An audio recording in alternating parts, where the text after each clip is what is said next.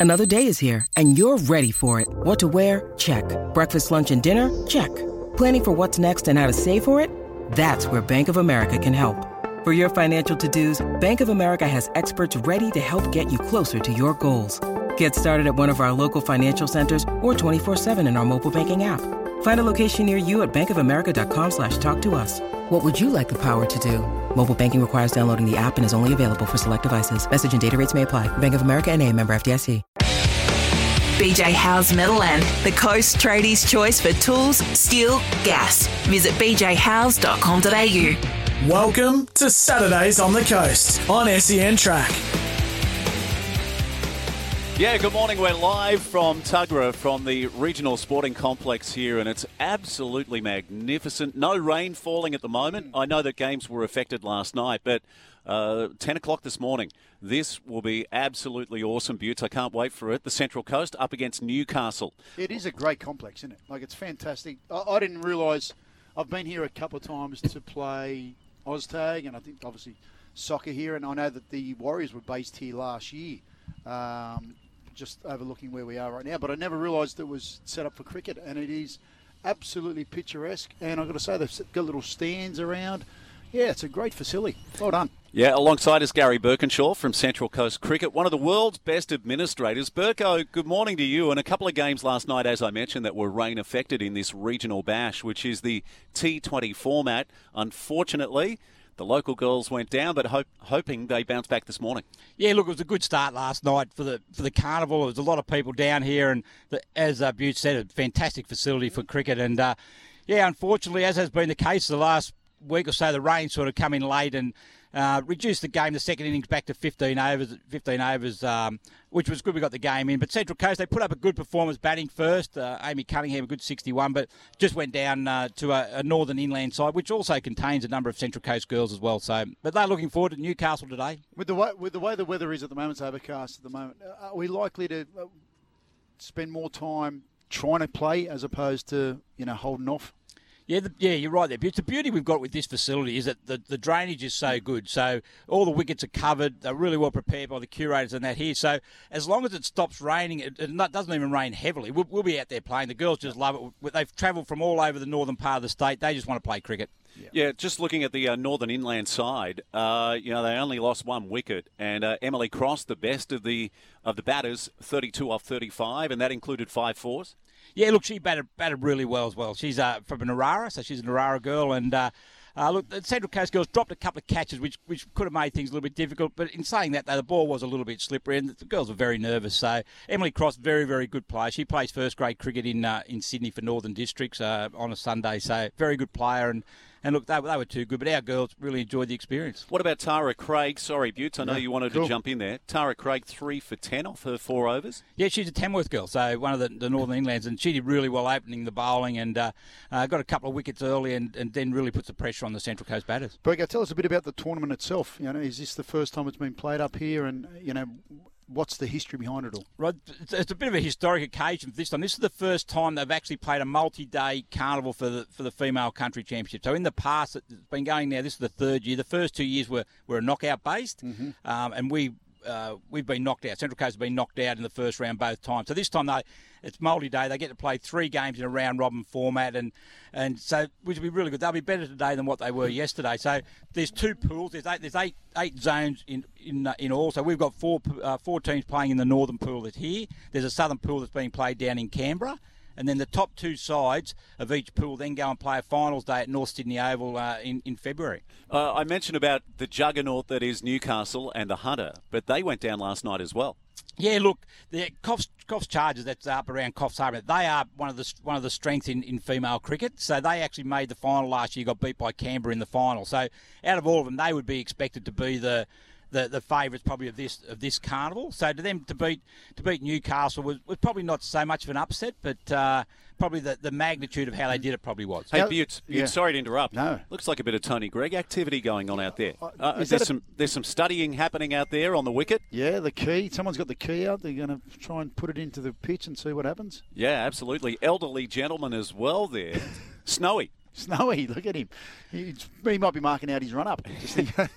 Interesting, guys. The, the bloke on the curate on the roller there is the doyen of curators on the Central Coast, Paul Dee's been doing it at, at at Sohier Park there for, for many, many years. And he loves it, so he does Sohier Park, comes out and does here as well. The heavy roller or the. That, that, he said it's too heavy. He's going to have to take some water out of the, the, the drums. He reckons it's just a bit too heavy. Right, gotcha. Mate, just in terms of the format, you know, the fact that they're playing a round robin type thing now, uh, it's obviously a much, I would imagine, a much better format for the players. At least they're getting some, you know, actual genuine time here because if, you know, you're out in the first round, then it's it's a long way home. Yeah, exactly right. So, so over the two days, to get to play the three games, and I've always said to our girls, we're only a lot of them. That, all we're the only side here out of all the eight zones that are playing that just picks players wholly and solely that to be eligible to play in the Central Coast, you must play cricket in the local competitions. While the other, well, we're, you're able to pick girls who play in Sydney, and but they come from your area. But to grow the women's game here, we say you yep. must play cricket here. So, so it's it's a real it's a step up for these girls who some of them have been playing a long time and and um, to get to play first game, but they'll be better by the third game. And we've got we'd have three or four girls who are 16 or under in our side. Hey, Gaz, what was the knock like from Anita Handano at the top of the order for Coffs Chargers? 46 off 40, but six fours. So just a bit of a swashbuckling knock at yeah. the top of the order. Yeah, very, very good player. She's, she's, one, she's a Sydney. Uh, she plays all her cricket in Sydney, so she's one of the elite players in this in this playing in this competition this weekend. So fantastic, and yeah, you can just tell with the women, those who've been playing for a longer period of time, the better they stand out in, in this, this competition because the, the difference between the top and the bottom is, is quite significant at this stage, given it's only a, it's only women's cricket in country level is only only in its infancy. It's funny you say that because Michael just said to me off the air about the Matildas, and he said the gap between the top, which is the USA, mm. and where we are like oh, you, you, saw that across the two matches. It's significant. I, I can see it clearly, um, and it's a real shame that you know where we're positioned and how strong the Matildas have become. It's the, you know it's pretty obvious why we've only beaten the US only the one time in the last 30 odd games is because the gap is massive. And, you know, we've got some serious work to do, the Australian uh, Matildas, if they want to close that gap. And, you know, the World Cup coming up in 2023, there's some, is it 23, 22? Yeah, 23. Yeah, 23. Mm. They've got some serious work to do. And, and, you know, obviously time allows that to happen. And I think we're going to see that here with the cricket. Yeah. that time will, uh, will give you the opportunity for these girls to get that experience. Yeah, I think it's important. You look look at how the Central Coast has evolved just over the three years of this carnival that's happened. So the first year it was a very aging. Uh, with not being disrespectful, but very an aging list. Last year was, was an older player as well.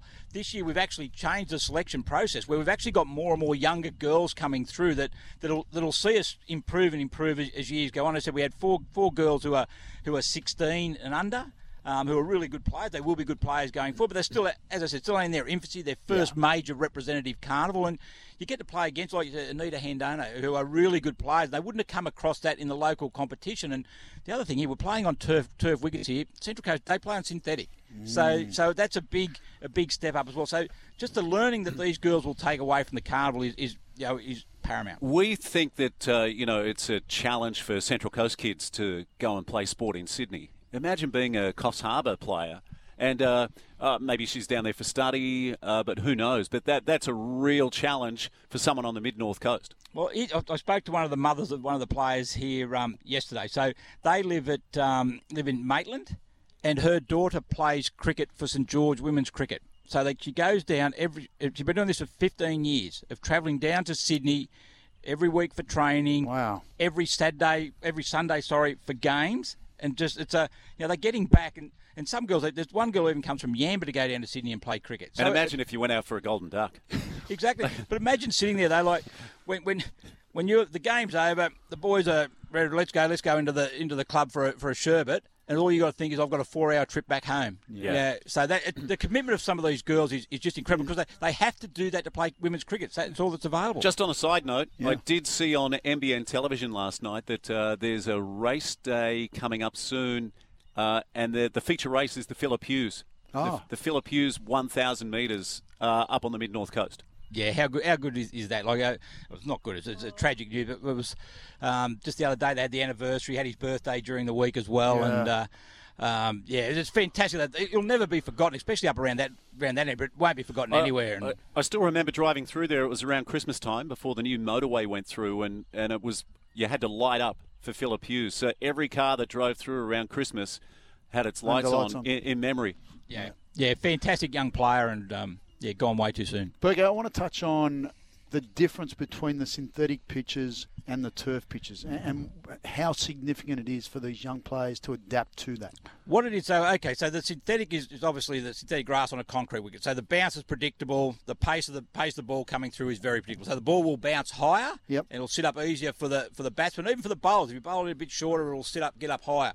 So on turf wickets, a little bit more predictable, uh, unpredictable, a little bit lower.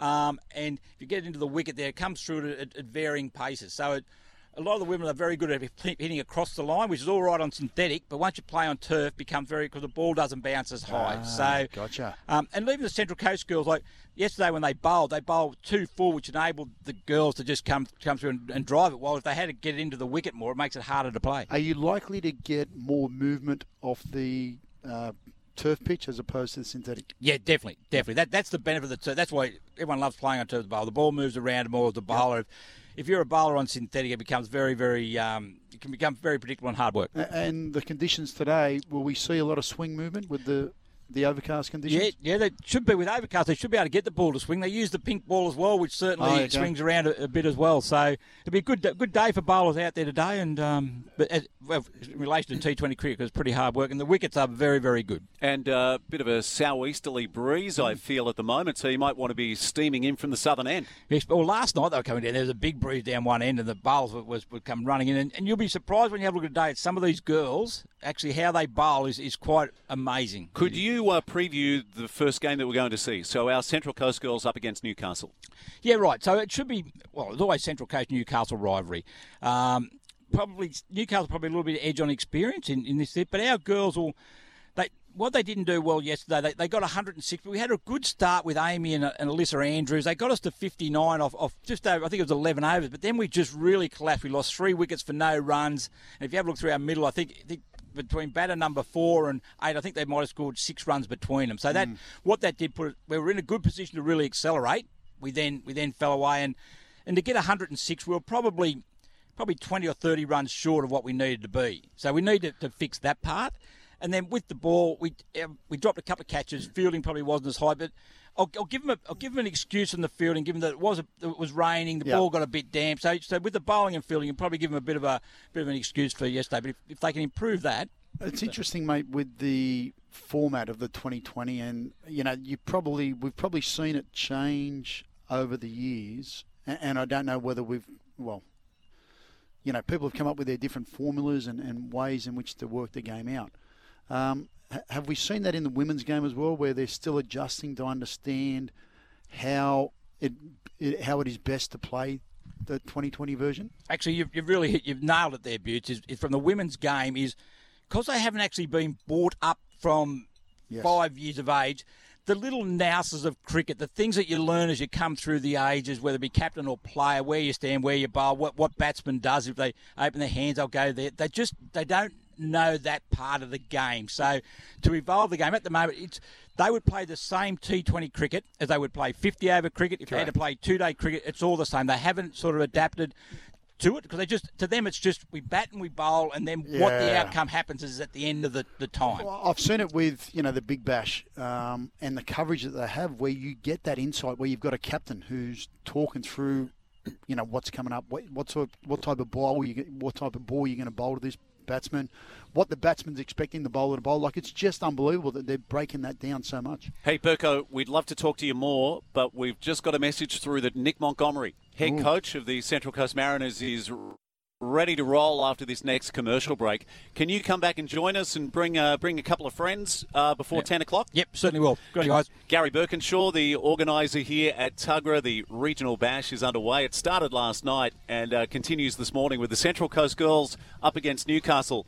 This is Saturdays on the Coast on SEN.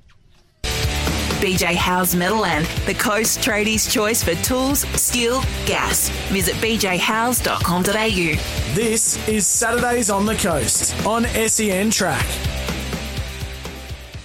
Yeah, we're live from the Tuggerah Sporting Complex, and uh, now we can see the covers are off, Buttes. We've had the roller. We've got girls about to go out for their warm up. So a couple of games coming up, but the one, the one that we're really interested in is the Central Coast up against the might of Newcastle. What a ripper of a game that'll be. There's always that rivalry. The Novocastrians taking on the Central Coast. And look, Burgo sort of indicated the Central Coast girls might struggle a little bit, but if they get their uh, mojo back, um, after their disappointing performance yesterday, then we might be in for a show. Yeah, T20 format, and uh, the men are in action tomorrow. But right now, let's go to the uh, head coach of the Central Coast Mariners. A win in the Cup against the Wollongong Wolves, and a fair bit of controversy in that match, but some outstanding performances. Nick Montgomery, good morning. Morning, guys. How are you? Yeah, we're well. Congratulations on the win in the Cup uh, midweek. Mark Birighitti sent off, as I mentioned earlier in the show. Then a couple of outstanding performances. I thought Nizzi in the second half was superb. Urena probably could have scored a hat trick. And Moresche gets his first goal for the Central Coast Mariners as well. Not to mention the young man Harry McCarthy. I, I think he'd been on the field about two or three minutes. Mm. A masterstroke from the head coach. Give us your thoughts, ah, Monty. Uh, look, yeah, look, I thought it was a really good cup tie. Uh, Wollongong are a good team. They've got a good young coach in Luke, Luke Wilkshire. He's a good friend of mine.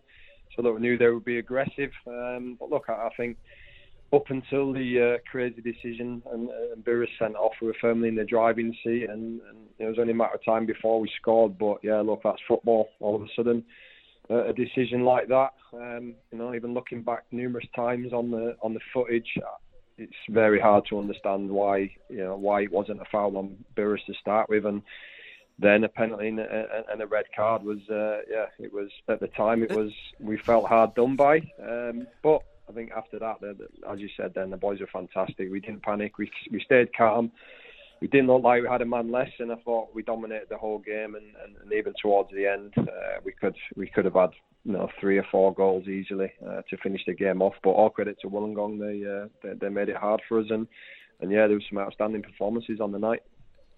Have you uh, have you seen the footage, Buttes? No, I didn't see it. So, no, so the, the Wollongong Wolves player pretty much cannonballs head first into Birras.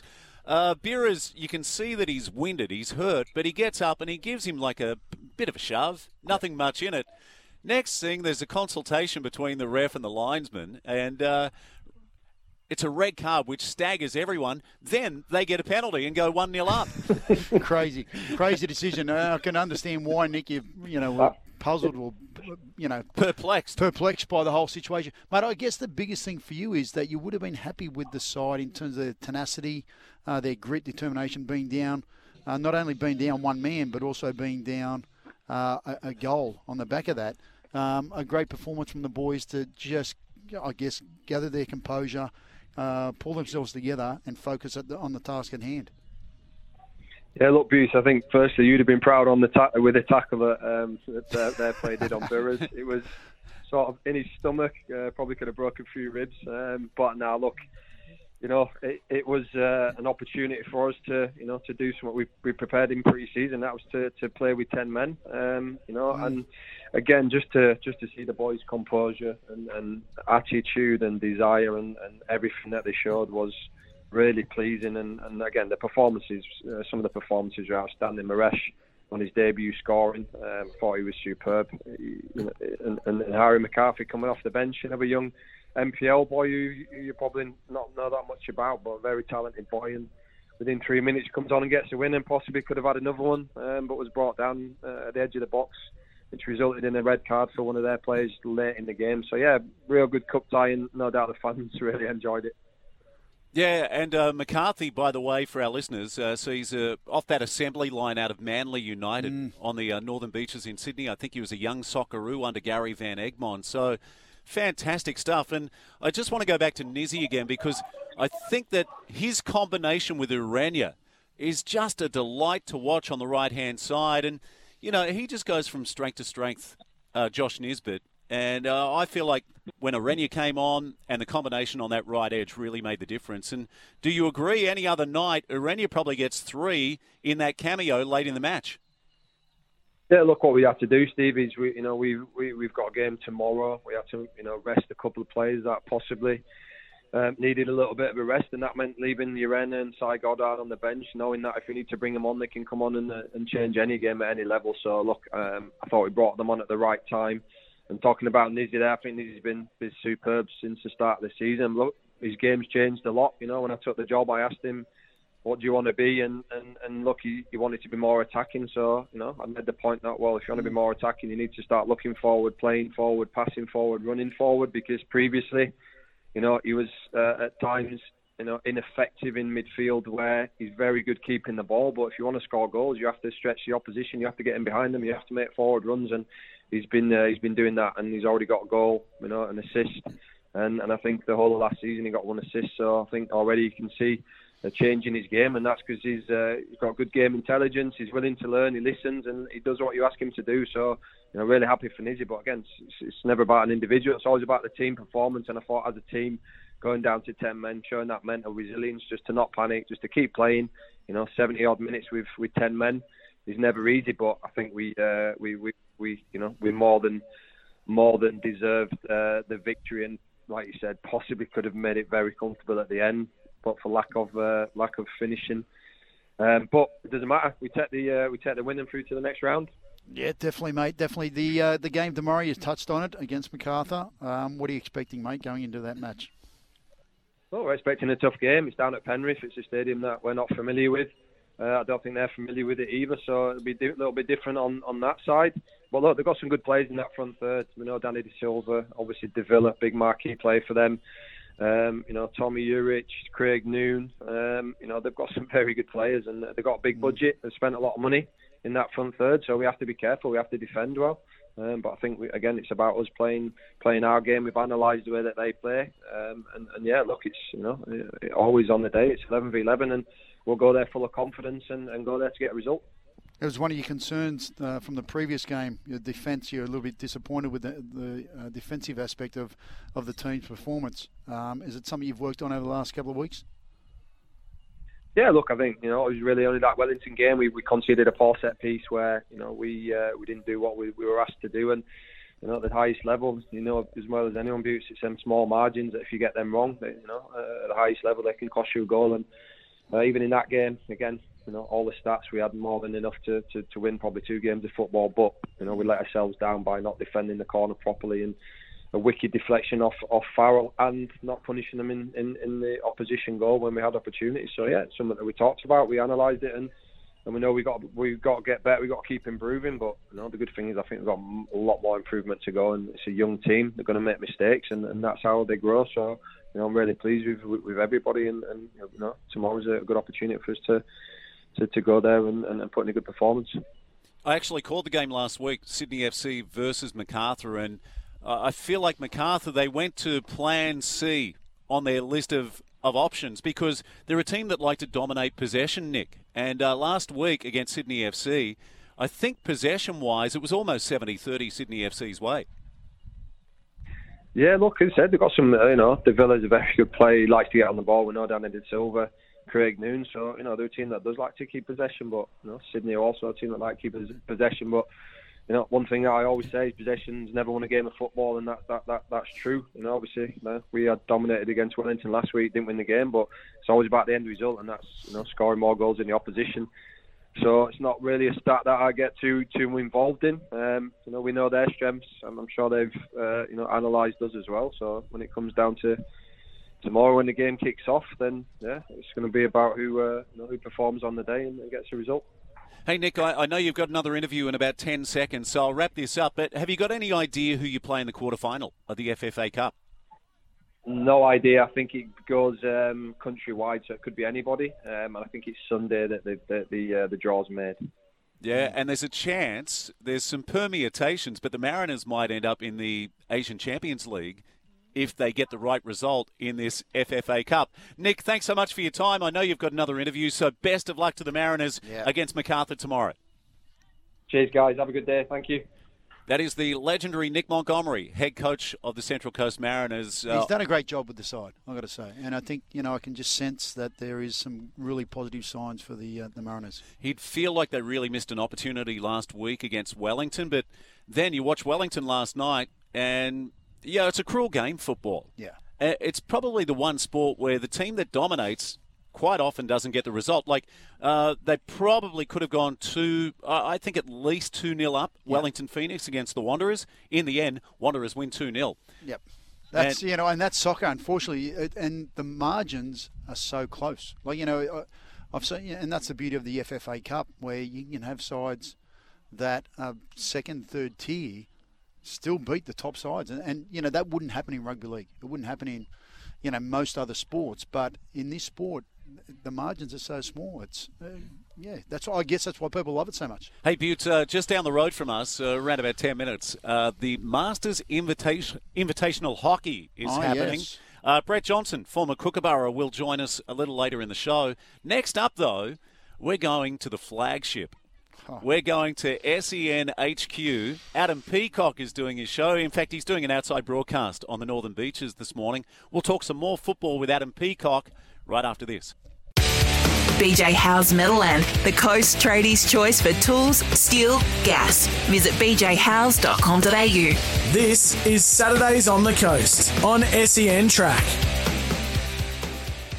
Yeah, good morning. We're live from Tuggerah, the Central Coast Regional Sporting Complex, and on the northern field in around about 26 minutes and 8 seconds from now, Northern Inland versus Coffs Harbour. And Coffs, they were sensational last night. So these are both teams that won in round one of the Regional Bash, the T20 format. On the field behind me, the southern end of this complex, it'll be the Central Coast Girls up against Newcastle at 10 a.m. this morning. So, really looking forward to seeing the Central Coast Girls in action. They're aiming to bounce back after a rain delayed match last night, and they went down narrowly. So, Play gets underway at 10 a.m. this morning. Right now, though, let's go live to the Northern Beaches in Sydney from SEN, the flagship station of our network. Uh, head football commentator, Adam Peacock. Good morning.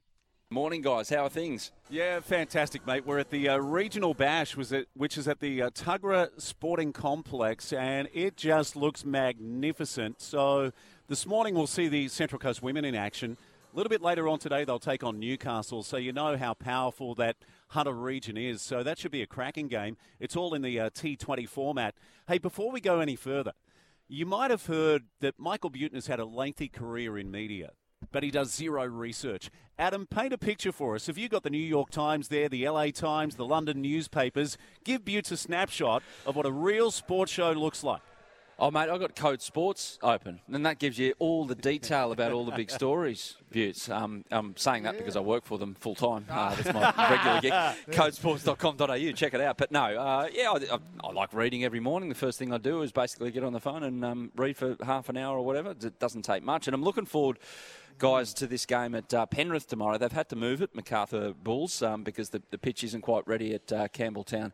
So they're taking on the Central Coast Mariners. And again, guys, uh, you'll give us the, the lowdown on the Mariners. They're the little club that could. They punched way above their weight last season. And there's a few signs un, uh, under Nick Montgomery, the new coach, that they can do it again.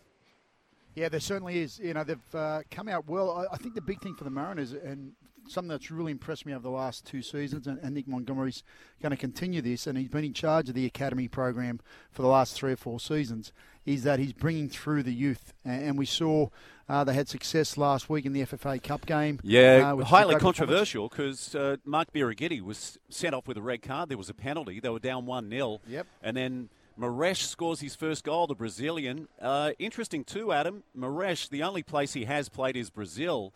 Uh, Hmm. And he's come out here as a young man. Urena could have scored a hat trick in that game. And. Uh, you know, he really made the difference, and I think Josh Nisbet was outstanding as well. Yeah. So, like you said, Butts, that's another academy player. Another academy, and I think Harry Steele played the full game uh, the other night, which is fantastic for the young kid. He got a uh, he got his debut uh, that first game against Newcastle. Uh, got ten minutes there, but look, there's so many young kids coming through. Jacob Farrell uh, out at left back. He had a great start against Newcastle. Struggled a bit uh, in the next game, but I think overall. Uh, Nick has done a great job in terms of bringing, and that's you know what he brings to the side in terms of that's what he was like on the field himself. He had that character, that gutsy, that gritty determination, uh, and I think he's instilled that. And I, I don't think it's a bad quality at all to instill in the uh, Mariners. I think it's a really tough one tomorrow, Adam. I'd like to get your thoughts on it because MacArthur pulled off the massive upset at Netstrata Jubilee or Kogarah against Sydney FC last week. Yeah, it'll be. I reckon it'll be a little tense affair out there at Penrith. Um, I, I, just like both coaches, especially Ante Milicic at Macarthur. He'll uh, he'll look to be really, really steady with and without the ball. So I, I can't see it being a, like a blowout, three 0 four 0 But uh, the Mariners had some great results against Macarthur last season. One one I do want to ask you guys is, um, especially Michael Buettner, former footy player. Mariners coming up against Danny De Silva tomorrow. Uh, so mm. Danny had a great season last year at the Mariners, but then walked away and uh, went down to Macarthur. Um, do you kick him? Do you, do you let him know you're there? Early Mate, in the game? Of course you do. Matty Simon will let him know. There's no doubt about it. Matty Simon lets everybody know that he's around. Uh, but he will, you know what, the first five, ten minutes, you're going to go in that little bit harder. You're going to remind him that, you know what, he's left us. And, uh, you know, have, have you got some intel? Is Matty Simon in? Well, I'm not here to suggest that he is, but Hope my so. sources tell me that yeah. there's a fair chance he uh, might get a start. I tell you, Adam, he was good last week too. Danny De Silva, uh, also Tommy Oar. That combination was good. Noone on the right side with some fabulous crosses. So they really pulled off an ambush last week, and they're a team that like to dominate possession. And you would have seen, I think last week it was 30-70 Sydney FC's way. So you know, it showed that Ante Milicic, he's got a plan A, B, and C, and, and he went with plan C last week to beat the juggernaut that is Sydney FC. Mm. Hey, mate, Butts and I both got a question. Where mm. is Finchy? Uh, he's. I'm looking at him right now. He's two year olds here.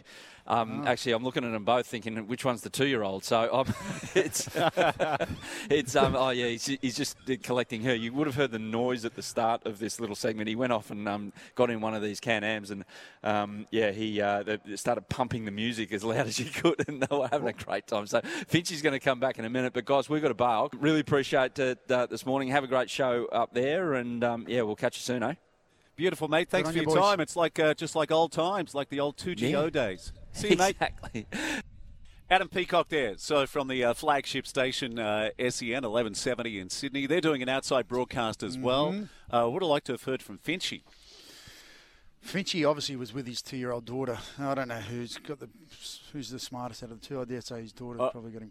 I tell you, I do love hearing Finchy on the SEN Rugby League call. Yes, he's, he's very, very good. Well, he calls it how he sees it. He's probably unlike anyone else who there's a lot of fence sitters in footy, isn't there? Mm-hmm. No, that's exactly right. Plenty of guys with splinters in their bums.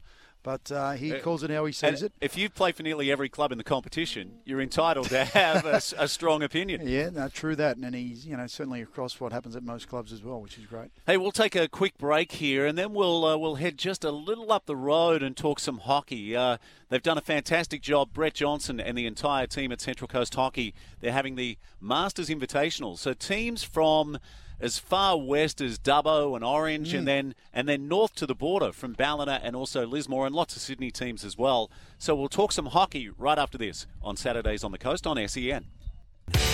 BJ Howes Meadowland, the Coast Tradies' choice for tools, steel, gas. Visit bjhowes.com.au. This is Saturdays on the Coast on SEN Track.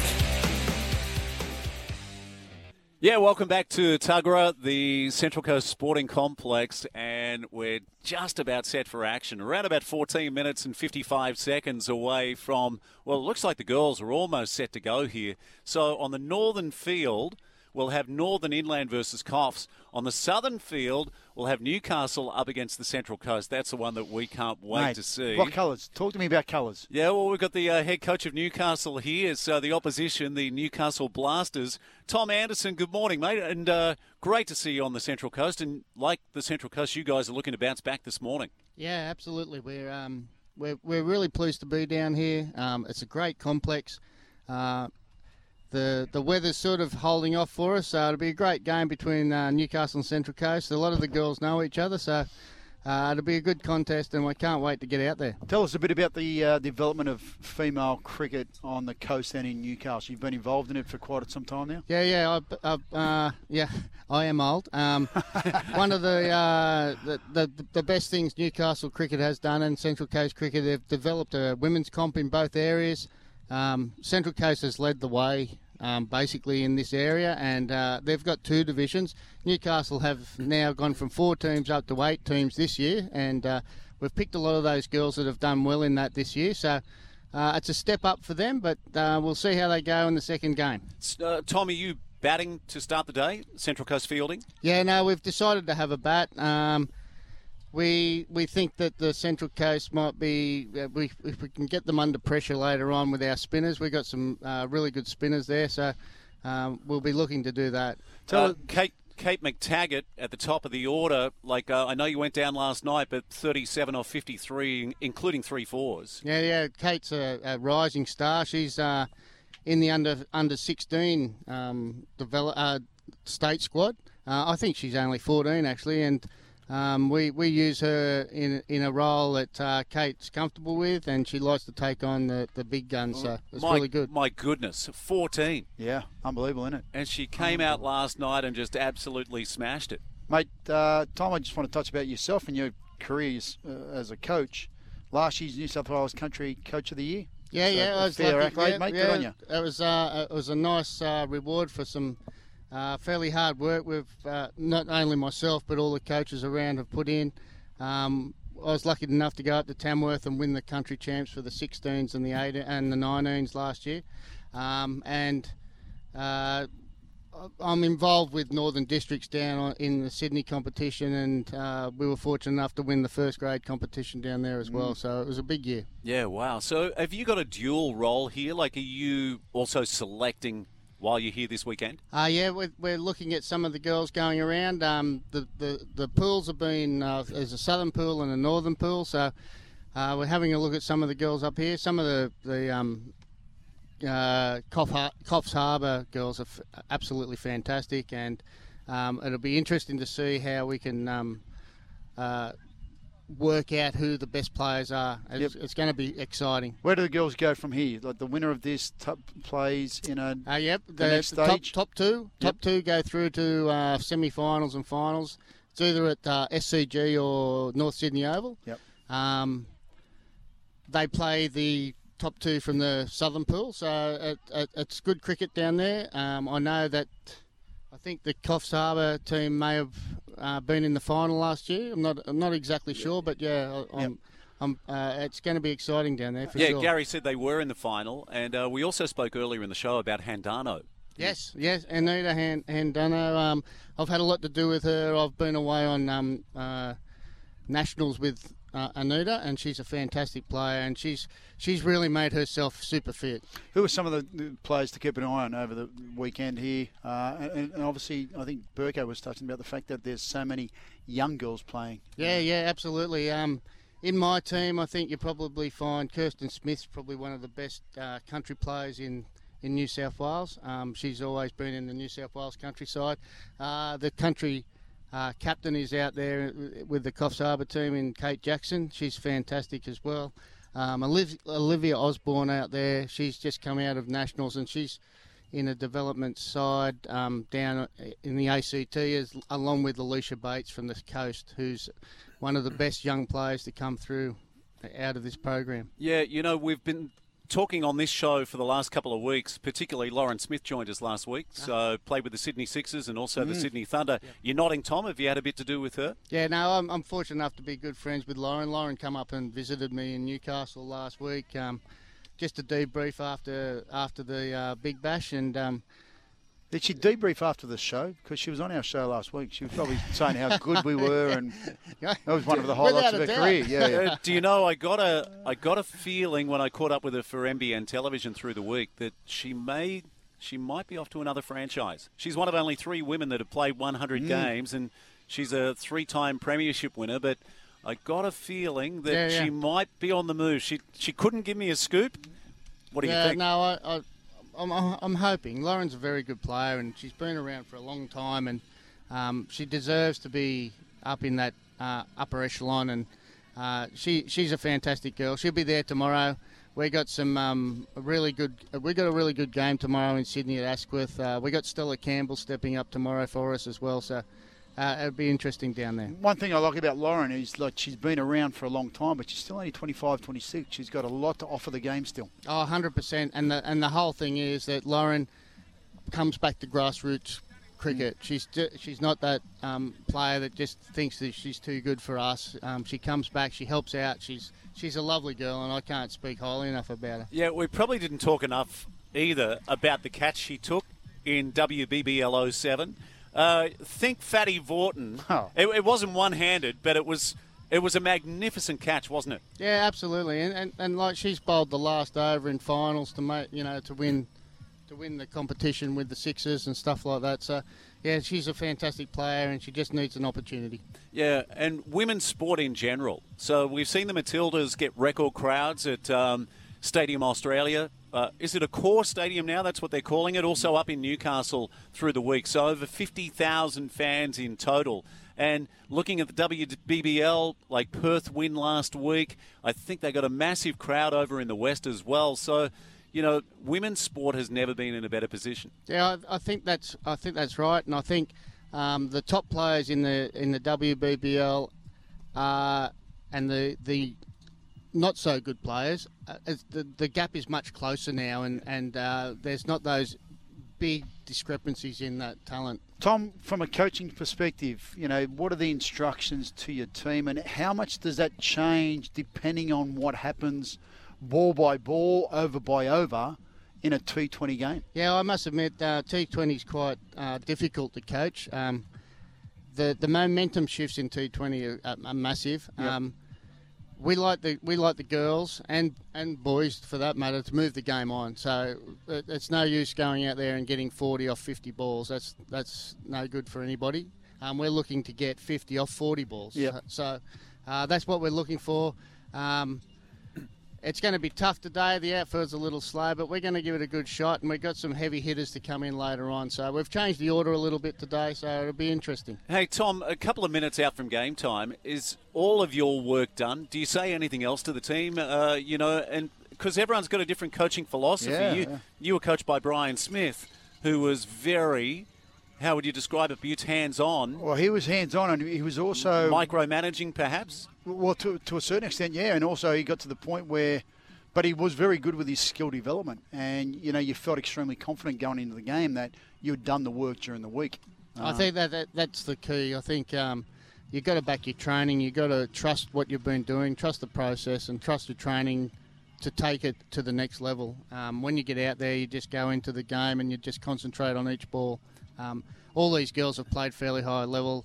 Um, some of them will, will play, hopefully, um, Big Bash in New South Wales. But if they don't, as long as they're trying their best and doing their, you know, getting to the top, well, that's that's all we can ask. Tom, uh, final question from me: Is there added spice? Like, do you? F- I mean, I, I think Central Coast feels it more than Newcastle because Central Coast is like the little brother. correct, hundred percent. Newcastle's big brother. Yeah, they're in their ivory tower. Uh, they kind of strut around a bit. The No, Nova oh, Castro. mate, I've seen it today already. They're strutting Yeah, around. no, no. I've been looking at them in penthouse. I can see, I can see Central Coast from Newcastle in my penthouse. Uh, no, it's um, it's a really good thing. Um, we like the rivalry. Um, we we feed off that a little bit. We know that you know we always say that the Central Coast people are very balanced. They've got a chip on each shoulder, so that's all good.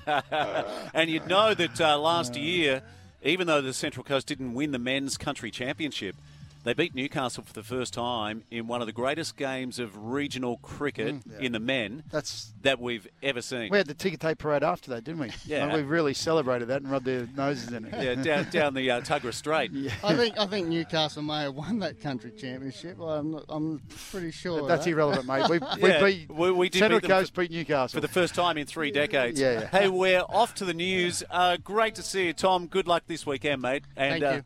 And uh, pleasure to have you on our show this morning. This is Saturdays on the Coast. We'll talk some hockey. We've tracked down Brett Johnson, and we'll talk a whole lot more cricket as well. Plus, there's plenty of other news this morning. Lightning Luke King, one of our great mates, is racing at Mount Panorama. We'll fill you in in our second hour.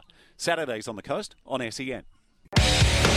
BJ Howe's Meadowland, the Coast Tradies' choice for tools, steel, gas. Visit bjhowes.com.au. Welcome to Saturdays on the Coast on SEN Track.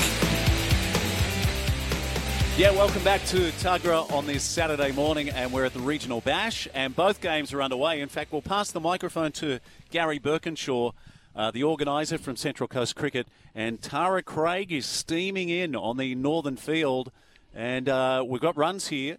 So this game is between Northern Inland and Coffs. Both of these teams winners last night. Yeah, they were. So this is the unbeaten side, so it should be a really good good contest. So you obviously got Coffs Char- Chargers. They're based up around the Coffs Harbour uh, North Coast area, and uh, Northern Inland's made up of, of around Tamworth, Gunnedah, and there's a few Central Coast girls have been called in to uh, talk about the numbers. They had a few withdrawals late, so.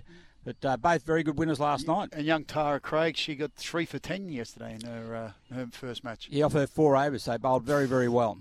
And this is a she's bowling to Anita Handana, who you spoke about earlier. Oh, a little edge there, educated edge. Very well played. Yet down to third man for a single. Yeah. So uh, your daughter's also playing. How, how do you feel uh, juggling that role as an organiser, but also a, a proud dad? Oh, I look very proud of proud of her. She's only been playing for for a couple of years now, but um, but really enjoys her cricket. She actually loves it and uh, can't can't train enough. And just be played out here, she's to her it's all experience. She's only she's only just turned 19, so it's just a big experience for her. So um, Here we go, mate. Looks like we've got another no ball. that's on the Central And- Coast game. Yeah, Yeah. yeah, and uh, we've got a free hit coming up. So let's see if she's about to uh, open up the shoulders and Uh, unleash. I'll tell you what else we've got. With Newcastle, we've got a 14 year old who's been their opening batsman, which is incredible. Which would be one of the girls here, I would imagine, would be opening the batting because there's the two opening bats. I'll just have a quick look actually. Number four looks like she's uh, young and looking for an opportunity. Well, just Yeah. just a few moments ago, Tom Anderson told us that uh, at the tender age of 14, I mean that that is amazing, Butts. And uh, last night she was sensational. So play is underway. Uh, could you give us your predictions? And you'll have to whisper this because I, I think they could almost hear you from where, where we are. Exactly. Well, I think as I, I think I said, I reckon Coffs Chargers will win the will win the championship. Um, I think they are. I think they'll be the better side. Um, I do like the Northern Inland side with the with the mix now of a few of those Central Coast girls. Certainly made them very strong. But Newcastle, you can't write them up. They're very um, they're very strong also. And Central Coast, it's a good learning for our for our girls. If you want to go over to the Central Coast Girls and just mention what Tom said, he reckons he's in the penthouse up there in Newcastle. Yeah. And he said, We're evenly balanced down here on the Central Coast with a chip on each shoulder. Well, that'd be right. That'd, that'd be that'd be pretty true. Yeah. a That's spoken like a true Newcastle. I've got to say, uh, Burko, it's a good start from the Central Coast girls. The, from the bowling performance, uh, not too many runs coming off the bat, and they're keeping it really tight. Yeah, it's just mate. So the, the girl who opened the bowling, she was, she's 15. This is Piper Hook. She's 16 years of age. So just just watch the development of women's cricket. They coming in now, and she she bowled with reasonable pace on that, and just Oh, a good bit play and miss. And, there. Yeah, Nice little bit of outswing. good. But, Yeah. but, but they've started better today than what they did yesterday. So Yeah. obviously the. Obviously a little bit more relaxed, got one game under their belt, and one of the things that, that Jade come home and said last night was quite um, was quite interesting. She said, "Well, you know what, Dad, I feel a lot more." She was so nervous yesterday. I feel a lot more comfortable today because, you know, uh, bowlers bowl bad balls like I do. They get hit for four and they bowl some wides, and some people get out for outscoring the same as me. So all of a sudden, she, she had the expectation that it was so much, so much higher. Yeah. But today she's a lot more relaxed because she knows, well, you know, they make mistakes like I do, and so my best is as good as what they are. So Well, we just had a conversation off the air about you see it in numerous sports where sometimes you'll see a team get blown off the park early, but then in the next two or three quarters, it's pretty even because suddenly a good player realizes, ah, that's where the standard is, and I need to rise to it. And so, quite often, you'll see, you know, a six or seven goal first quarter in sports like AFL. The rest of the game's pretty even because a good player can step up. Yeah, and that's right. Another example of that, perfectly, Steve. You just see a player who just, no matter what class of football, they just keep getting better and better Yeah. and better stand. You might look at them playing at club football and you think, oh, gee, they'll struggle at the next level. But the next level they go up to, they're always able to adapt and, and, and, and reach the standard that's required at that next level. So that's a nice shot there. Oh, yep. Well, we've beat the field. This could get to the boundary, and it has. That's first our four. first four for the day. Nice shot. Fantastic. How good is that, well, Steve? Butts, this is the sport that you absolutely love. Uh, Our listeners might not know it, but you will uh, you'll watch the Boxing Day Test all day, every day. Is that correct? Yeah, And hundred if- percent. Big bash. Whatever's going on the cricket, I love the cricket, and yeah, I guess I was always brought up watching it at home and whatever else. But yeah, I don't mind the cricket. I don't. I don't like the fact that you've got to stand out there for six hours a day. That doesn't appeal to me at all. But I'm happy to sit at home and watch it on. is it a sport you played? I played a little bit when I was younger. Not at any great heights, that's for sure. But um, and everybody always played backyard cricket at home. That was always the uh, you know around Christmas time, bit of backyard cricket. Uh, but yeah, it's good to see the girls out here doing their bit. Uh, Burko, can we ask you about WBBL 07, the final last weekend, and Yeah. what, what were your thoughts about Perth getting the win? Yeah, look, I thought they were probably the better side, especially in the back half of the competition. When you've got Beth Mooney and um, Devine at the top, and Sophie Devine at the top of the order, they just got them off to such a fantastic start. And, and Alana King with her leg spin was also very good. But I thought the strikers did well. They come virtually from the elimination final to get all their way to, to the final, and they put up a good show. But I don't think you can knock Perth. I thought they were the best side. I remember Lauren saying that she thought Adelaide were going to go on, and because they had such momentum going into that final, and like you said, they've come from zero to hero now, and uh, it was a Yeah. great performance from Yeah. the Strikers considering where they were. Yeah, exactly, exactly right. And that, you know, and, and you know, it's an interesting format, but I think, I think the format, I think the format works where you know the top side got the benefit, the second side got the next benefit, and then the, if you finished third, fourth, you had to win every game. You had to Yeah. beat, you had to beat everyone to make it. Yeah, So- I, I think that's important. And, Yeah. uh, it, it was another great season, the, the WBBL, and, and you know what? We're seven seasons strong, and it's great to see the game continues to grow. And, and I'm really looking forward to the men's competition kicking off uh, in the next couple of weeks. Um, Well, actually, one- it starts tomorrow. Tomorrow, oh, there yeah. you go, there you go. the interesting thing with the, I the, the, the WBBL, it just gets better and better every year. Yeah. I think from a BBL perspective, I think where we where we lack at the BBL, we lack that star power in the in the competition, whether that be from internationals coming and playing the game. We can't get our international test players. They, our best Yeah. players don't play because there's no window for it. And uh, so you, yeah, there's a wicket there. Grace Dignam's just bowled, and that's that uh, Anita Honda, and there's a wicket over here as well, Steve. One behind us as well. all happening. That is massive. So on both fields simultaneously, uh, we've had wickets fall. I think that, that might And so- is that the superstar Yes. Handano? Yes, yes. Oh, she looks disappointed. Oh, she slapped the bat against the uh, pads. Not happy at all. Yeah, very good ball. That was Grace Dignam, who's um, who's actually out there playing for the Northern Inland Bowlers. She bowls a little off spin, but she is actually the captain of the New South Wales ACT Country Under 19s. So she's a she's a very good player in her own right as well. So. Um, plenty of talented cricketers, cricketers out here, plenty on the coast as well. Hey, So. I know Butts wants to ask you about the Ashes, uh, rapidly Oh, Yeah. approaching. Well, it's all happening now. We've got, uh, what, four or five days away from the first test match up in Brisbane. Uh, the We've decided on the uh, wicketkeeper, Alex Carey, got a new captain, Patrick Cummins. Um, it's all looking really positive for the Aussies. Yeah, look, look, they, they were good. And they also announced it looks like Travis Head's going to fill that vacant, or Yeah. not vacant, but that, that number, number five, five. beat, beat, uh, uh, Usman Khawaja and uh, and Mitchell Starc, and rightly so. Mitchell Starc's been, a, been an integral part of the line. I, don't, I can't see, you know, Jhye Richardson putting a late claim, but I don't think you can go past our fast bowling, you know, especially the start of an Ashes. And you know, even England, they had their, their they're in the middle of a trial game at the moment. And Ben Stokes come back after he's he's been out for quite a while, so he, he bowled quite well as well. So I think it'll be a really enthralling contest. I think day one at the Gabba is always of an Ashes series is always an exciting day of the, the summer of cricket. And Jimmy Anderson, is he still out here? He's still out here, yeah, Mate, what is he, 39, 40 Yeah, years of age? yeah. I think this is like his sixth or seventh Ashes, Ashes, yeah, which yeah. is just phenomenal. Um, and, gee, he's been such an instrumental part of this England side for such a long period of time. He's just been so resilient. Like a number of times, I remember when he first came out when he was a bit younger, and they said he'll never survive. He's not, not fast enough. He just bowls a swing on the Australian wickets, and he did struggle a little bit. He's now just developed his game and you know, to a level now where on any condition he went over to India on, on the flattest decks of the world and was able to take wickets with his reverse swing and, Yep. and that. So he's he's just a tireless performer, meticulous in his preparation, and just an integral part still, even at his age of the England attack. What does the uh, what does having Ben Stokes in the England side mean for them? Like, obviously, he's such a a dominant player, not only with the bat but also with the ball, and, and I guess he just brings so much confidence to the other players within his side. Oh, that's right. He's such a big, he's such an imposing figure, and arguably, you know, behind Joe Root, probably their best player. But in relation to the team structure, if you can have a player in your side who can hold their spot in the side as a bowler on their own or a batsman on their own, have one player do that, that is just so, that's so good for balance. Yeah, Hey, hey boys, uh, just a quick update. So the the batter to fall uh, between the Central Coast and Newcastle was McGuigan. Uh, caught Bates, bowled Thompson. Uh, so went for a duck off five balls. The new batter in is is Smith, who's already hit a four off two two deliveries. And in the other game, so we saw Handano go, and as Gary said, it was Dignam. Handano had made five off six, and you saw how disappointed she was. She was Mm. hoping for a big knock. Yeah, well, that's all. When, because the other thing to keep in mind is this is actually a selection carnival for the New South Wales countryside, which, was no doubt Tommy would have mentioned when he was on Yeah. here. So when you have one good score, you always like to back it up to, you know, you can get a couple of good scores in the bank, and, you know, it, it certainly keeps you at the forefront of the selector's mind. I think that that's what they all do. It's always always good to get that uh, a state cap, no matter what, what level it is. New player in for Coffs is Kate Jackson. Who's the uh, young girl here for the Central Coast Bowling again? So that's Piper Hook. So Piper she, Hook. She's, she's 16 years of age. She plays uh, locally for the Lisarow Ourimbah um, Cricket Club. And I spoke to Piper yesterday, um, oh, sorry, on Thursday, and I think she's on, at the start now. This is day two of what will be five or six days of cricket in a row. Yeah, Between wow. this, representative cricket tomorrow, school cricket. And there's just so much cricket available now for, for the girls. It's just, um, yeah, really, really good for them. You must be incredibly proud of what you're seeing.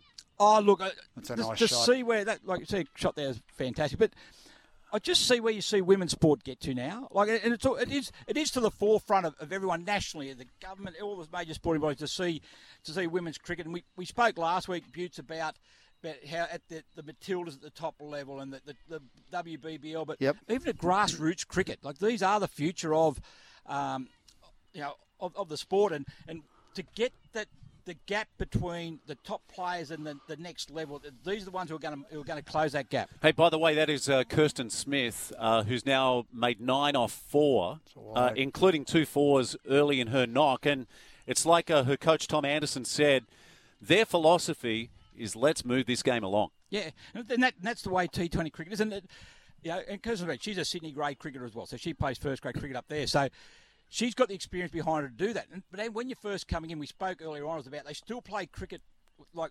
T20 to one day, they don't change their game, but as they come along, and she does that. Like, and Tommy says they'll move the game along, but if you haven't got the experience, very hard to do that in a a safe, a, a, controlled manner. Is probably the best. Yeah, way. we uh, we definitely want to get a preview of the men who play tomorrow, and Yeah. we reminded Tom earlier about the magnificent win by the Central Coast here last year, uh, defeating Newcastle for the first time in three decades. And uh, let's hope the men can do something similar. Yeah. What did Tom say about that? Do you, you didn't mention too much about that? Oh, no, what he did mention was the fact that Newcastle won the tournament. Yeah, It's always a good, So always a good the- comeback. Yeah, Yeah. yeah, that, that, Yeah. that, that's, That- that that's probably a good one. Yeah. yeah, we're live from Tuggerah, the Central Coast Regional Sporting Complex, and uh, what an absolutely fantastic tournament this is. The Regional Bash for 2021. We'll take a short break. Back in just a moment. Saturdays on the coast on E SEN. BJ Howe's Meadowland, the Coast Tradies' choice for tools, steel, gas. Visit bjhowes.com.au. This is Saturdays on the Coast on SEN Track. And we're back live at Tuggerah, the Central Coast Regional Sporting Complex, and just looking at the score update. So, if you can't get to the game but you want to follow how some of the girls are going, it's the Plan B Regional Bash, and they do a fantastic work. So, at the moment, the Newcastle Blasters one for 23 off three and a half Well, I think they've just lost their second wicket, Stevo. Uh, I think they lost their second wicket. let me do a quick update for you, Buttes. Yeah, okay. So they have two, two for 23 There you go. off four overs, and Hanley's gone for five off 16, including one four.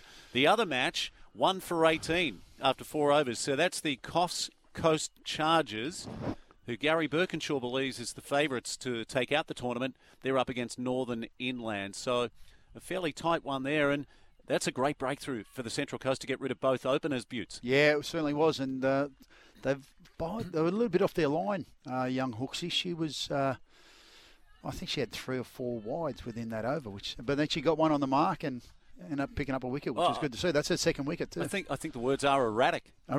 she's a little bit all over the shop, but. Yeah.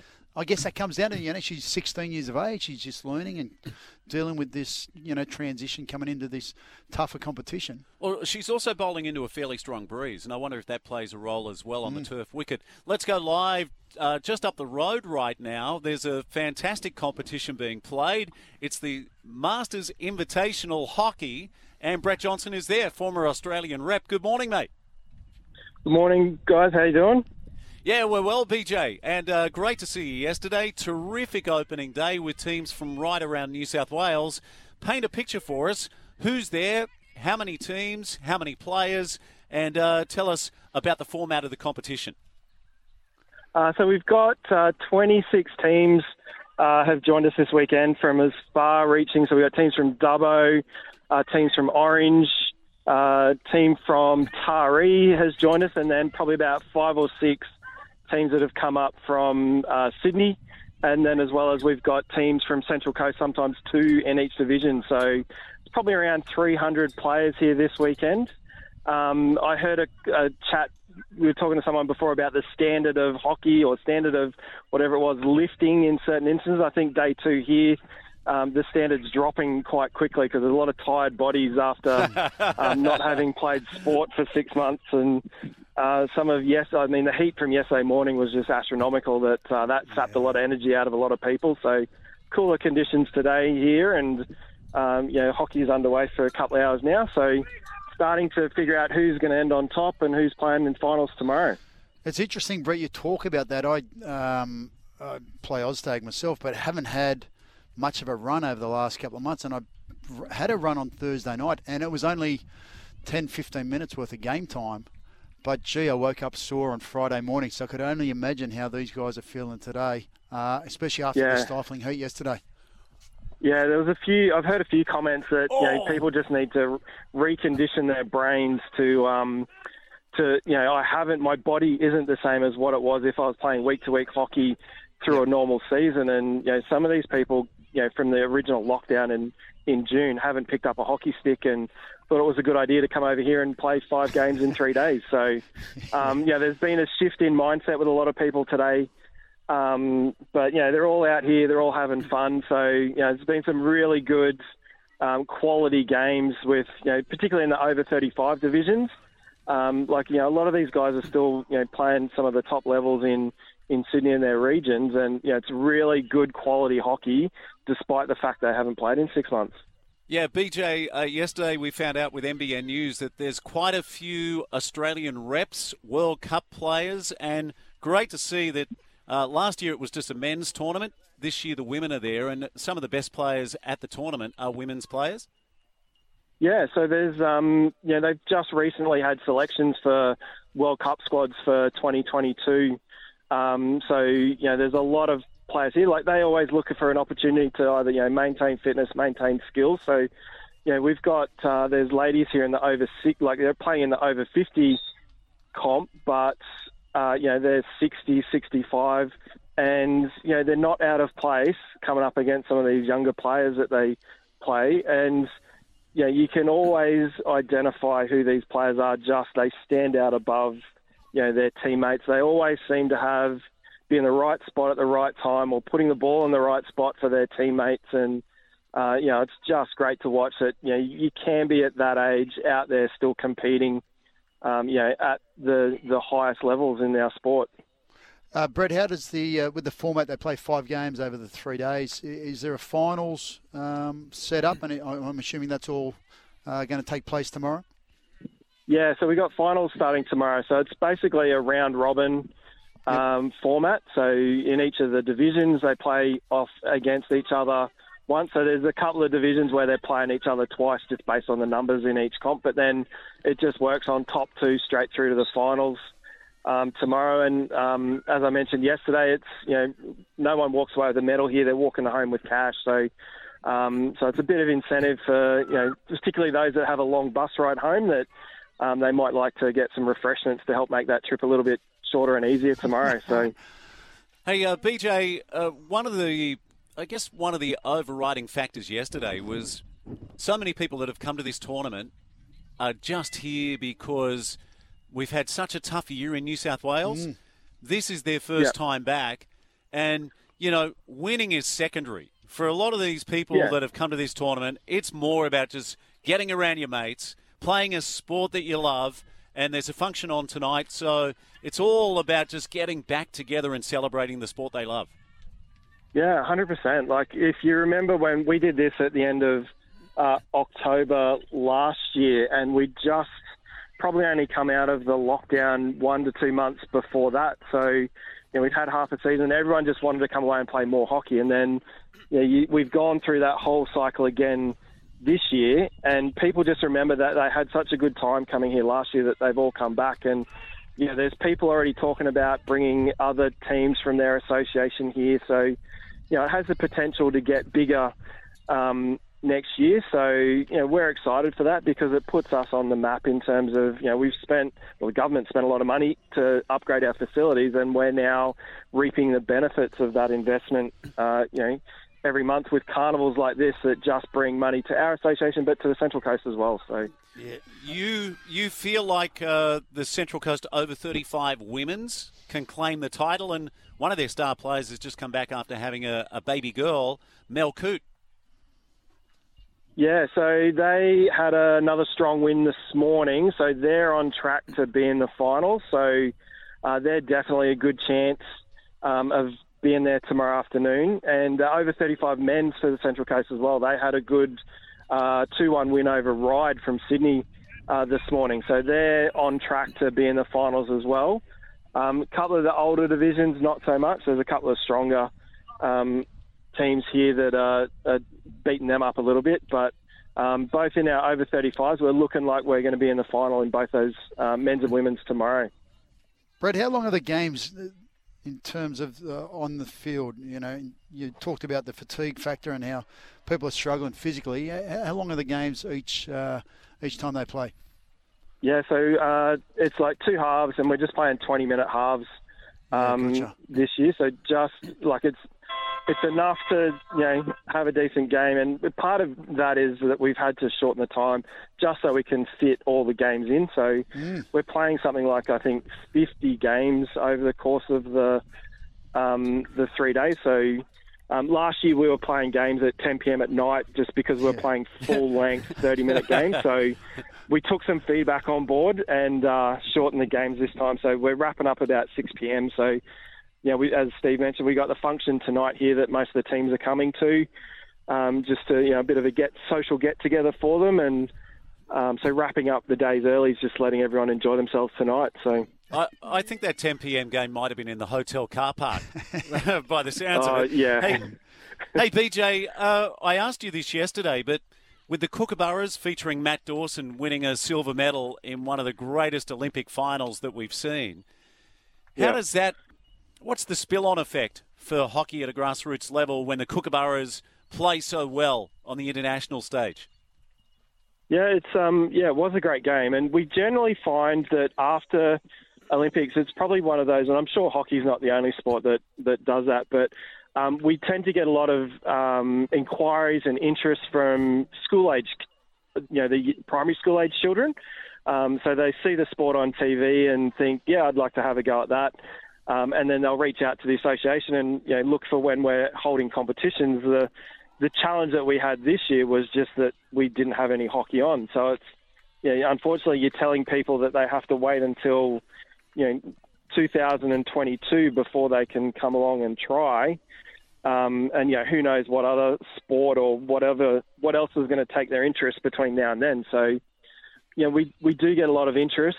Um, you know, when Australia's doing well, both men's and women's, you know, it turns into uh, inquiries about joining the sport. So uh, hopefully these all these kids will remember that come the start of next season and, and still look to participate in hockey. So Yeah, well, BJ, it's a sport that we all love, and uh, it was fantastic to see so many people just loving it yesterday at uh, at the Wyon complex. And I mean, that's the other thing too is we've got a world class facility Yeah. there. I, I know that Robson Civil Yeah. Projects and also Goanna were heavily involved Yeah. in in creating that complex, and it's a multi million dollar uh, venue, isn't it, mate?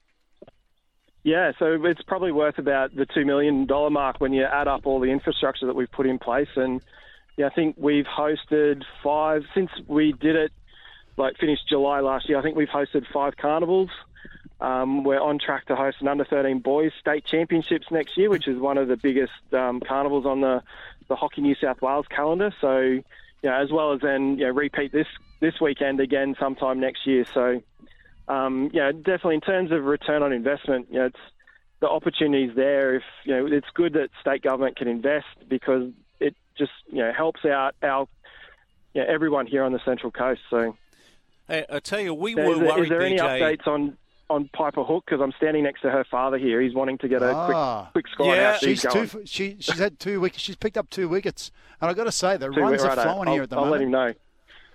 Yeah, we were I handed concerned. when you were talking about her before. I handed the phone to her and he was listening in. So Oh dear.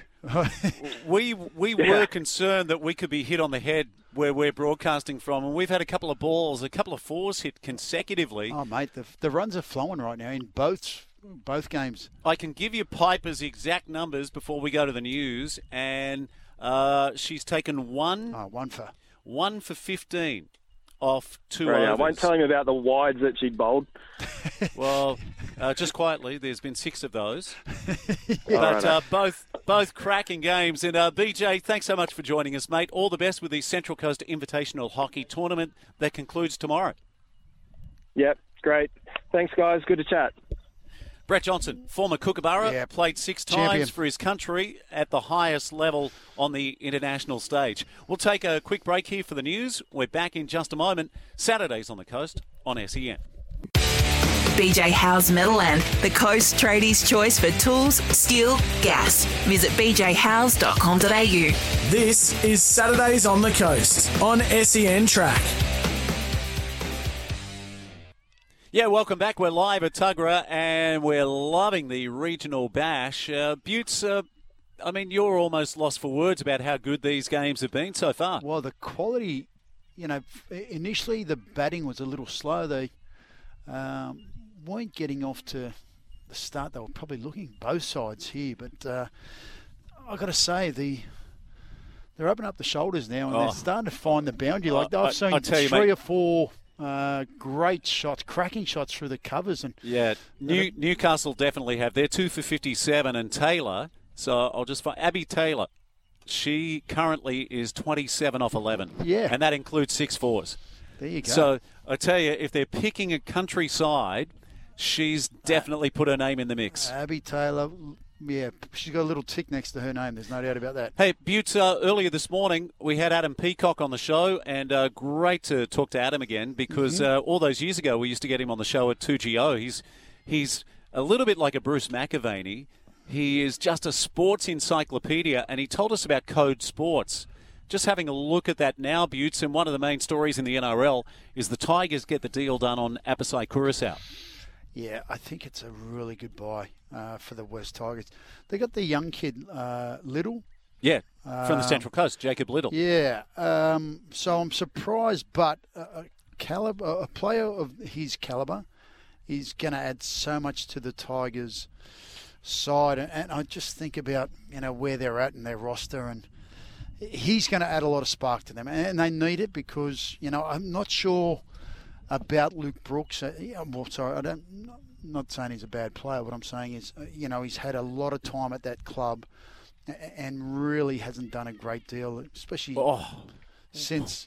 What's happened, mate? Oh, just another big cr- shot. Another cracking shot in this Yeah. Coffs Harbour game. Sorry, Butts. No, no, that's okay. But Luke Brooks, I think, is you know he's got to really step up this year. He's uh, it's been far too long for me that he hasn't provided some sort of guidance, some sort of shining light for this West Tigers side, which I think has been lacking. But Api Koroisau is going to add a lot to their team. Yeah, Premiership winner. Butte, uh, the Women's Challenger Series. So a nervous wait continues for Molly Picklum and also Mm. Macy Callaghan from the Central Coast. Still waiting to surf in Hawaii at uh, Haleiwa. Uh, so hopefully, I mean, Molly's got a real opportunity. I think if she reaches the quarters, then she could qualify for next year's World Tour, and that would be sensational. I got sucked in. You've heard of clickbait, where they'll give you a headline, and the other day I saw one where it said Sam Kerr snubbed in Ballon d'Or, which is Ah. for the Player of the Year. Yes. She actually ran third.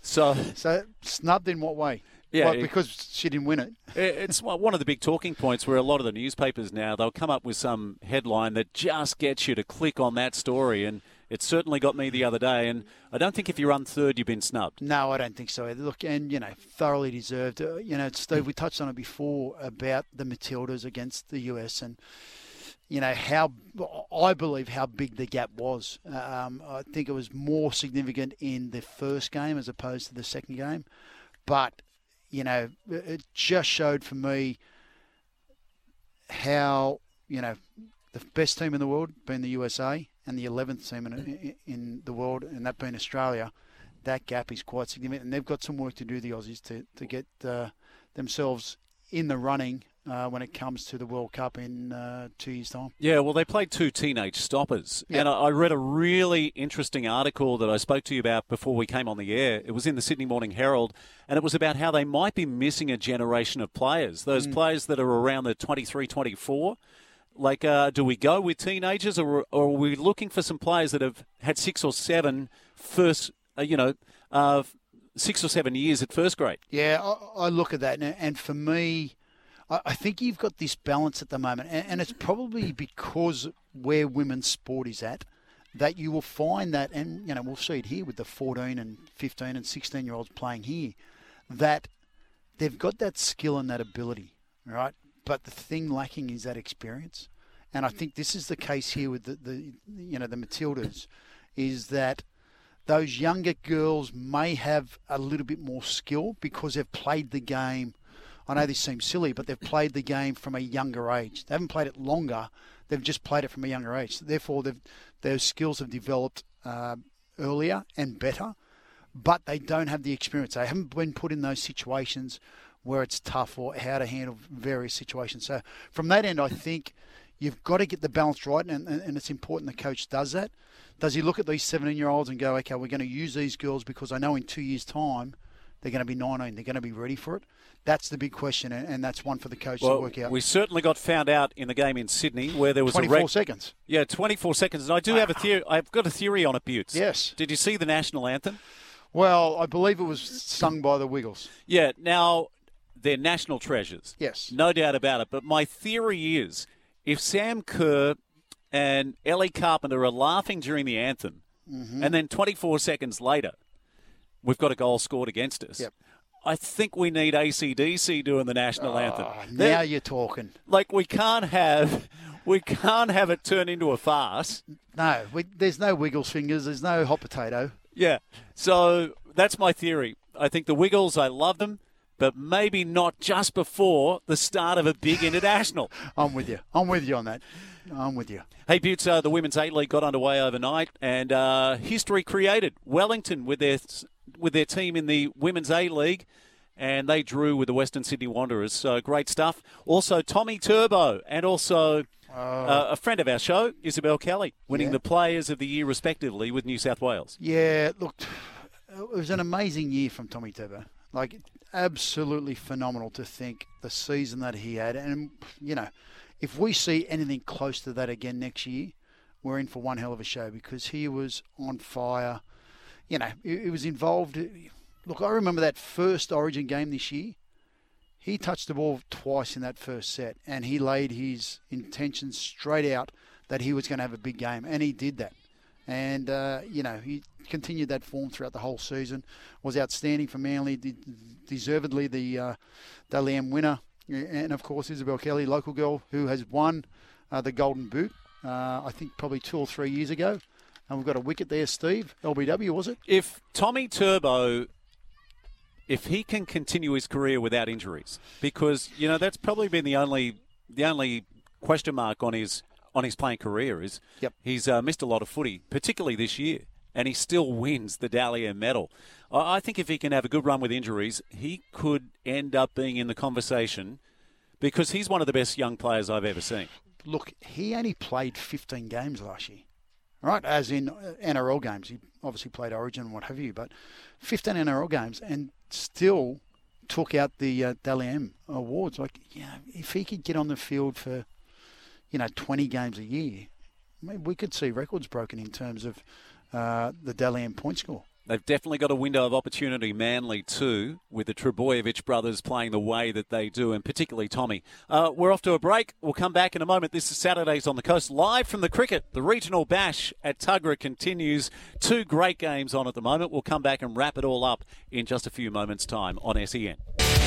BJ Howe's Meadowland, the Coast Tradies' choice for tools, steel, gas. Visit bjhowes.com.au. This is Saturdays on the Coast on SEN Track. Yeah, welcome back to the Regional Bash Cricket. Butts and I, we're live and we're watching a couple of great games. Northern mm-hmm. Inland versus Coffs Harbour and Newcastle up against the Central Coast. We'll give you a score update in just a few moments' time. But I did notice, Butts, Jaden Hodgson, who we've done a lot of stories on with uh, NBN TV. He scored a deal with the Sydney Kings. And so, as a development player, he went to college in America. He's worked extremely hard, and we're super proud that he'll play with the Sydney Kings this year. They take on Delly, I think, tomorrow, the Sydney Kings, up against uh, Matthew Dellavedova in round one of the competition. I didn't see it last night, but they reckon, like I saw a lot on social media, the Tasmania Jack Jumpers winners. So NBL is back in Tassie, Gary Birkinshaw. Yeah, look, how good was that? It was in, it was in overtime as well.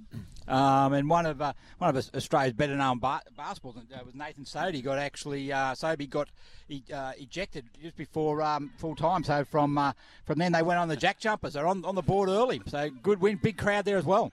Well yeah, done. fantastic news. Hey, this, Burko, I got to say, this Newcastle side, they are batting really well. Uh, They sort of laid the foundation early, and now they're starting to open their shoulders up. Gee, they're making some, uh, scoring some good runs here, Burko. Yeah, Kirsty Smith and, and Abby Taylor are actually Sydney first grade players, and Tommy said earlier they want he wants them to take the game forward, and they're certainly they're certainly doing that at the moment, and uh, just their experience and their ability to control the game is really coming out, and yeah, yeah, I think yeah, that Central Coast are really under pressure at the moment. Yeah, the latest update, two for 89 off 11.1. You mentioned about Abby Taylor, 42 off 25, and that includes eight fours. Yeah, and the interesting thing though, Steve, like we spoke about, you know, the double innings of that. You know, we've Central Coast has dropped three catches in the last two overs, you know, which really puts them. You know, it's, it's hard. You know, it deflates the side, and uh, you know, it, it's hard giving. Hard getting good players out once, let alone giving them two or three three bats. Yeah, yeah, and I guess it makes it hard. Like you know, the it's demoralising for the bowlers who put in that hard work and, and you know come up with that ball to create those opportunities, and they're just not taking advantage of them. Yeah, especially when they turn around and then hit a four. Yeah, yeah, the next ball. The other match is uh, Coffs Coast Chargers up against Northern Inland, and at the moment, Coffs are two for 60.